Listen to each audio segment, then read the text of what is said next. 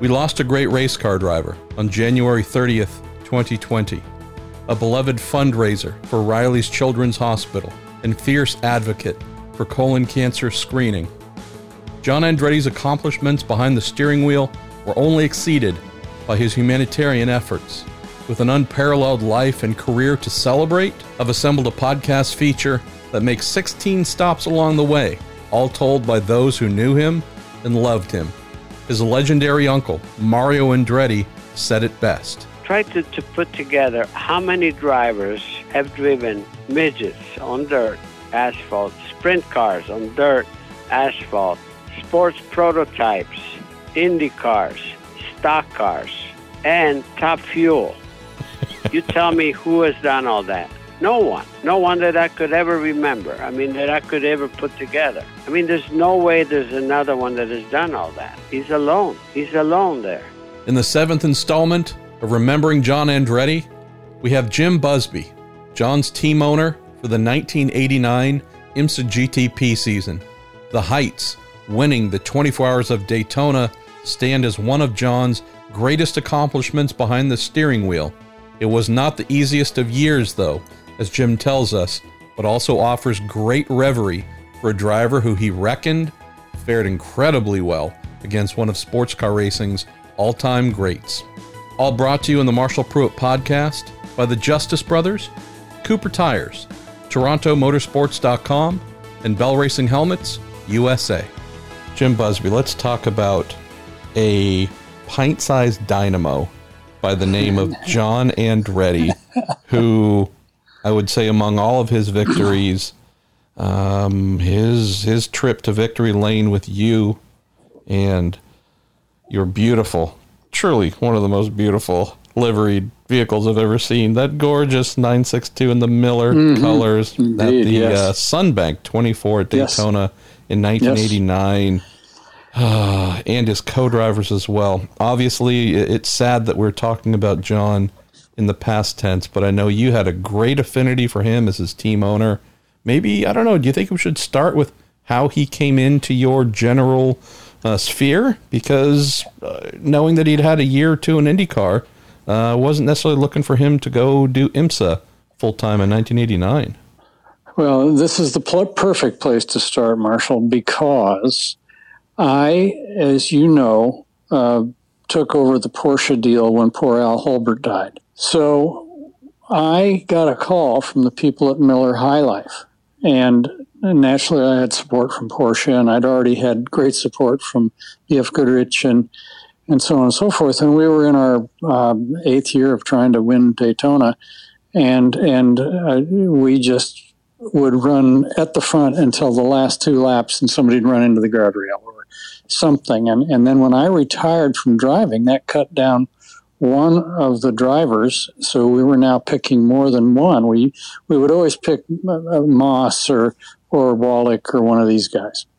So anyway, the long and the short of it is, is I get a call from Miller, and they want to go forward to complete Al's contract, which is one year. So Al's dad calls me and sends me all the stuff, and and uh, no cars or anything like that, but the trailer and the the, the, the all the livery. And um, so I call Miller and I take a look at it, and they have a diagonal funny line on the front of the thing. And I say, you know, I don't like that one. And we need to change. Our car is going to look very different than 962 because we don't use the same aero package. And we've used a 956 nosed and pushed the car forward to get high speed understeer out of it and moved the wing forward. So the center of pressure was moved. And nobody knew that. A few knew it uh, as of a year ago. It, uh, um, when it was pointed out at uh, Amelia Island. Yeah. But anyway, so the car got rid of high speed understeer, and and pretty soon we're in the driver's seat. Well, anyway, so they said, well, well, who are we going to use for drivers? And I said, well, Wollek's here, and and uh, Derek Bell's available because you know his deal with Al obviously isn't going forward, and uh, and Porsche likes him, and and they said, uh, well, pick somebody that you think might be interesting. I sat and I thought about it for a while, and I knew that John was no longer involved or wasn't currently involved in the IndyCar program. And I had raced against John when he was in the BMW program, I think with Davy Jones. Would yeah. right? Yeah, 85, 86. Yep. Yeah. So, and, and we were pretty quick at the time. Uh, we had a one year in there with our learning process with these tires. We were pretty darn quick, and we won at Riverside, and we were a lot of podiums and so on and so forth. So I'd watch John because we were kind of running together. Frankly, we we raced together a lot, and at Elkhart Lake. Uh, I think we'd qualified right next to each other, and I think that w- I was running with them when Davey got loose in the kink and destroyed the car. But um, anyway, I got talking to John, and we kind of kicked off chatter and and I called back Miller and I said, "Hey, let's let's get somebody young." And I I had already talked to BF Goodrich about it. And I said, "Let's get somebody young. Let, let's let's give John Andretti a call." And before I called him, he called me. And I don't know if it was coincidence. I don't remember if it was just coincidence or whether it kind of through the grapevine with my suggestions to various people that it had gotten back to him. Mm.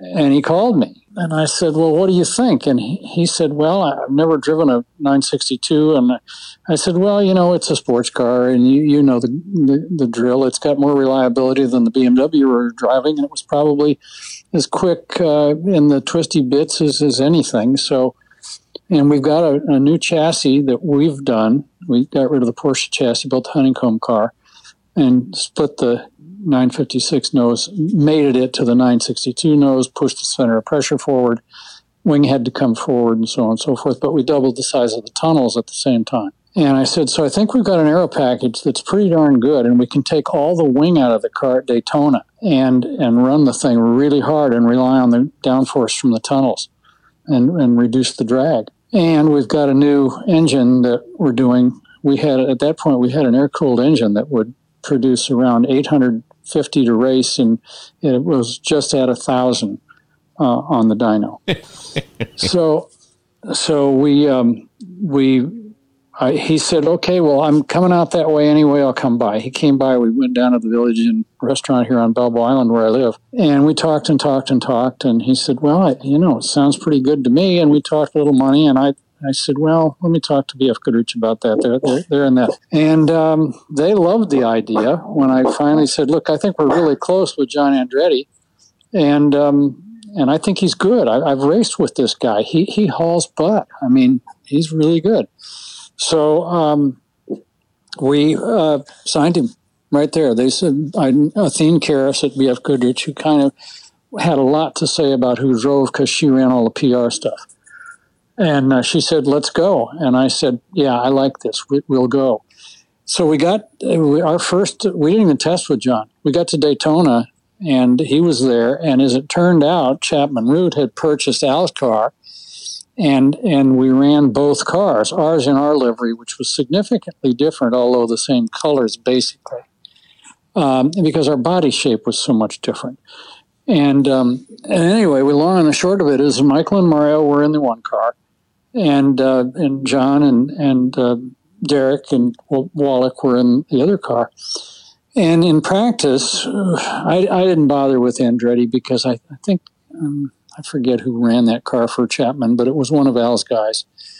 And uh, and Mario was pretty hard on on uh, the car in qualifying, and something happened in the transmission, and anyway, they said they had some problems, but they fixed it, and off we go in the race. And they outqualified our car because we were tuning for the whole race, and they were trying to sit on pole, and I think they did. Or if they didn't, they were awful close. And uh, but we stuck to our plan, and John had struggled a little bit uh, in the first practice, and so I we put more time in Bob and Derek because we felt okay. Well, if he's going to struggle a little bit, then we're going to go ahead and run these guys longer. So we want them to have a better feel and everything else, and we'll run it off what they feel. So the race starts, and, and we immediately move up and get in the run on podium position the whole time, running our pace and everything else. And the first time John gets in the car, he's running the exact same laps as Wollek and Bell had run. Um, and then as we move into the night, we're still running at the front. And John at night uh, is, in most laps, is quicker than our average and bringing it home in perfect shape and giving us good feedback. And pretty soon we realized we got the fastest car and the three best driver drivers in the field. And so we keep we pull our pace back to stay in front of the Jaguar, which we do for the entire race. And at the last uh, minute, it, John would have rotated into the car, and I and Wollek was in the car, holding off the Jag and and running reasonably quick laps. I looked at John. He looked at me. I looked at Colucci. Colucci looked back at me, and then I looked at Gary Pace at BF Goodrich, and, and um, we made the call with John's uh, agreement that Wollek needed to stay in the car. Two reasons: shorter stop, um, and we knew that Bob was that guy that at the end of a race like that could run qualifying laps, and we knew that our car hadn't been used up, and we could turn it up. So John is a really sportsmanlike guy, says, let's do it. And he watched the end of the race with Wollek in the car, and we uh, took off and, and kept the Jaguars back as far as we needed to and just kept adding pace and uh, beat them. And we were tickled with John. He was tickled to be there. Uh, he, he was absolutely better than we expected. And the entire rest of the season, we probably could have. We, you know, he did win the Porsche Cup in our car. Yeah, and that for but, those who don't know, if you huge. are a Porsche file, that's the it's Presidential huge. Medal of Freedom. That is, yeah. I mean, yeah. that, that's being knighted almost. Yes, it, it also, and it also is is important because the field is all Porsches essentially. So when you win the Porsche Cup, it means that of all the cars that were consistently winning um, throughout the world, the best. Yeah, you were the best. It's global too. Right. So that was important, and John, you know, held his own there and exceeded everybody else uh, that were in Porsches. And had we not tried to use the water cooled 950 or 962 uh, C um, in mid season, which turned out because we had a horsepower advantage with the air cooled motor, believe it or not. Um, we probably would have won more races and John would have shown better in the overall championship, the IMSA championship. But we did give it a try and back to back testing and everything. We just couldn't ever get it as fast as the air cooled car. So, what we did is when we had to run two cars, we'd put um, Derek in one car, Bob in the other is basically the rabbits and John and and Bob would run together in all the races, and and he was right there in the hunt. And BF and BF Goodrich was getting the tires better and better and better, and John was a good tester. The Goodyear guys came along with a reason a new front tire construction, and we we don't know that for certain, but I kind of got that through the grapevine, and uh, and they got a couple of tenths on us, and they ended up beating us uh, for the championship. But but it had nothing to do with John. John was there every minute, and, and you know how fussy Bob Wollek could be, and he was extremely difficult guy, eh, particularly under pressure. But it was because he he wanted to win so badly. And we had one race where I think it was Miami, where John had not been quite as quick. Yes. As as Bob. An infamous incident. And then the incident takes place where he comes into pit and change drivers, and John's standing there in his helmet, and Bob will refuses to get out of the car. John jumps down off the wall, I think had his seat insert, whatever it was, in yes. hand. Yes. Opens yes. the door or attempts to yes. open the door and And Bob Bob pulls it shut. And I'm on the radio and Colucci's going nuts but he's running the crew. I'm on the radio and said, Bob, Bob, it's a driver change. And he won't even look out. He just stares straight ahead in the windshield. And we start watching the t- seconds, seconds tick by and we send him. And we didn't win. But that, that's not because Bob didn't win. Our car wasn't winning that day. But John was very upset. Um, we, we as a team were embarrassed because we looked like idiots and uh, I think that John took it pretty personally and thought that maybe that we had decided to do that and we had not. this is something that Bob uh, uh, did on his own, and and as you know, Bob could do those sorts of things. And one of the reasons that Bob did those things is because he had so much confidence in himself that he really truly believed he would make the difference. And that day we weren't going to win. And so we were pretty disappointed. It took me a while to calm John down. But for the balance of the season, other than our slight deficit on tires um, at the end of the season, um, John was absolute perfection. He never crashed the car. He never got into it with anybody. He was a plus. And for you, Jim, as longtime driver, winning driver, champion driver, etc., and also longtime team owner, this incident with John, who, if you know, we can make some assumptions that is call him the other Andretti, right? Not Mario's, right? I mean, just let's be honest here. There, I'm not yeah. saying he was so touchy about this, but just the he didn't have that burnished in gold reputation. Uh, you know, he's Aldo's son, uh, not Mario's son. This had to have tickled some things that uh, really weren't very pleasant, knowing that here he is. This didn't happen in isolation. This happened, you know, on ESPN or TN, whatever, whatever it was. The cameras right. were right there capturing this entire sure. incident. You don't yeah. get a much bigger professional uh, uh, demonstration of disrespect than this so how do you as a driver team owner how do you work with John to keep, you know, get him back into the right headspace cuz that could ruin your season? I'm not sure that I ever did. Mm. But my attempt was to sit down with him. Bob storms off at the end of the race, like Bob does.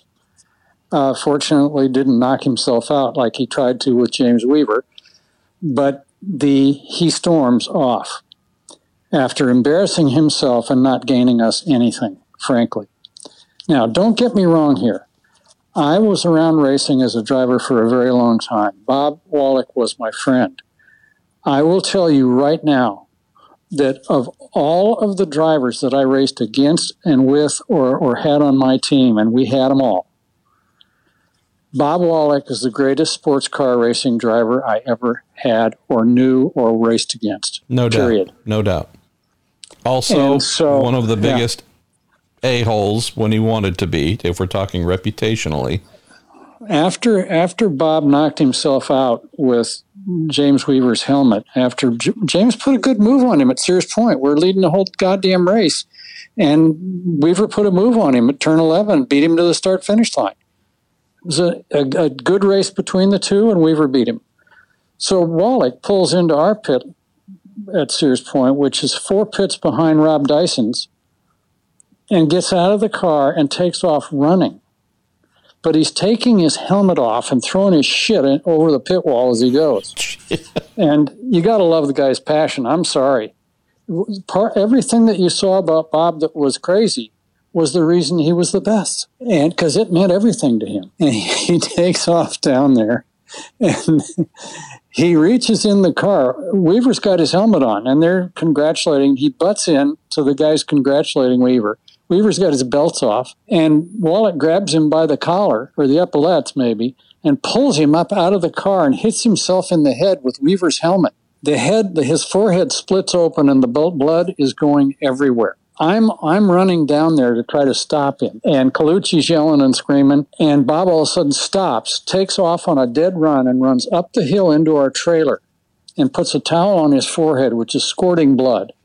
And I come into the trailer and I look at him and I say, Bob, why are you such a fucking asshole? So that helps to understand why in the car at Miami with a teammate who wasn't quite as fast as he thought he should be on that weekend Bob decided that uh, th- this two driver team was uh, for this event alone became a, yes. a one man operation during the race to John's uh, unfortunate uh, deficit there. But this is something right. that I know you've told me before. John had to rally within himself because yes. there was questions. Well, if brilliant Bob right? The person regarded as Mm-hmm. the legend among legends of sports car drivers, if he uh, effectively drops John off at the orphanage and says, "Nope, not you, kid," uh, he Right. he has to show the world that you know what. All right, uh, well, let's put that in the past. I do belong, and I can only do that not with words, but my performances. And that's where I really appreciate, Jim, how the rest of the season played out, knowing that Nissan was obviously on its all conquering tear with its, uh, you know, its Electramotive GTP cars and such. But Right. uh, this team of yours had a, a pretty fine day at Palm Beach as well. Yes. Um, Yeah. Tell us about rebounding uh, from Miami, because that was a big I narrative mean- too. Well, the two there was two facets to the rebound. Uh, we f- fooled around with our car and made it better and better. Um, Alwin uh, messed around with the engine and we tuned on the engine a bit, and we got our, our package better. We still, I think, it's hard to really say, but by the end of the season, it's hard to say. But I think that new Goodyear tire just had a tick on us. And, but I, I, I, ours were pretty damn good, and they lasted, and and uh, so it's hard to say if that was the difference.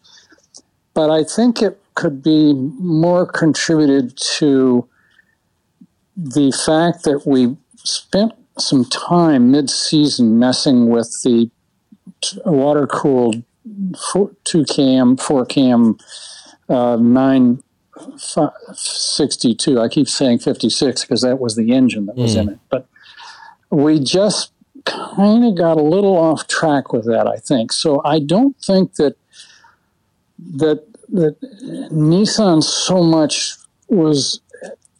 I think we we lost the championship by a, a smidgen. They didn't win it Fair enough. and and I think that that John's performance had nothing to do with anything that happened to us after Miami. Nothing. He did not exceed Bob and, and make a standout and make up the difference for us, but his performance was equal to, in almost every case, to Bob, uh, based on the car they were in. And their car, from mid-season on, was a tick off. Not much, but just a tick. Now, had John been superior to Bob, uh, maybe we would have done better. Who's who was ever superior to Bob? Nobody. I'm sorry, nobody. Period. Was the only guy I ever knew that could take a car that was nearly a second off, maybe maybe six tenths, and put it on the pole. He's the only guy I've ever known that can do that. So, with that pretty massive mountain to climb, share some thoughts, if you would, Jim, as we look at the other races that season where you had the uh, the pleasure of John Andretti and Bob Wollek. I mean, obviously, you know, you go to some of the classic tracks, Road Atlanta, uh, Right. Lime Rock, Mid Ohio, Watkins. Um, you know, heck, there's a lot of races that year. Back when, uh, back when IMSA was ro- roaring. Portland, uh, San Antonio, Tampa, uh, Del Mar. races. I mean, pretty crazy. What uh, what comes to mind going racing with John Andretti uh, for a season? And I ask that because so many other folks talk about the amazing year of his presence, whether it's just as a person and his warmth or character, but also his fighting spirit. Th- There's a lot of Well- folks who love the year or years they had with him. Well, our my year with John Andretti, I've got not one single thing to say except that he's excellent and was absolutely capable of operating our car at its winning capability. So whatever it was capable of doing, John could do. Uh, Bob could be beyond that, but who else could be? So there's no comparison there. He he John performed at a level nobody else did against Bob um, wh- while Bob was on our team. Uh, and we had good, great drivers. I mean, the best. So John ranked right up there. And I can I could never look back at any point during that season and say, well, maybe John was the reason, because he wasn't. He just wasn't. Um, and I, I, I, I don't regret one second for having hired him and and kept him with us. As a matter of fact, John and I became very close, and we had a lot of funny stories. and and and I one was he said, "Hey Buzz, you know you've Been drag racing quite a bit before you started doing this. And I said, Well, I just got here by mistake.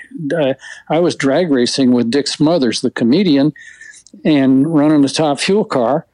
And um, and I, he told me I should go sports car racing, and he had a little Formula B car which I drove and and won some club races, and and um, that was that. One thing led to another, and he said, "Well, top fuel racing, what's that all about?" And I said, "Well, it's it's kind of fascinating, actually. You know, it's not quite as um, arcane as you might think. It, you know, the, it, you got an inner liner on the tire. You, the squat of the tire reduces the gear ratio when you leave, and if it bounces off the inner liner, it throws it up in the air, and you smoke the tires. And so it's it's this tuning balance of engine position and and and tires. And he he was fascinated by that, and um, and lo and behold, he got a ride in a top fuel car the following season, a good top fuel car, and won some races in top fuel. And I couldn't help but think when I first saw it that, by God, he took it to heart. And I, I, I don't know whether he didn't have a gig or what the deal was, but he simply started. I forget it was an athlete owned this car. I forget what his name was, but yeah, uh, he's a baseball gosh, player. I'm, baseball I'm player, well. yeah, yeah, yeah. Anyway, it was a good car, and John drove the socks off that thing. I'm telling you what, you can win Le Mans, you can win Indy, you can do it all, but don't ever make the mistake that there's too much difference between Don Prudhomme and AJ Foyt. They both have exactly the same mentality. They'll both get out of the car and beat on it with a hammer and make it faster. So, so if you're if you're at the top end of drag racing, you're right at the top end of motorsports. Jack Clark, that's who it was. Jack Clark.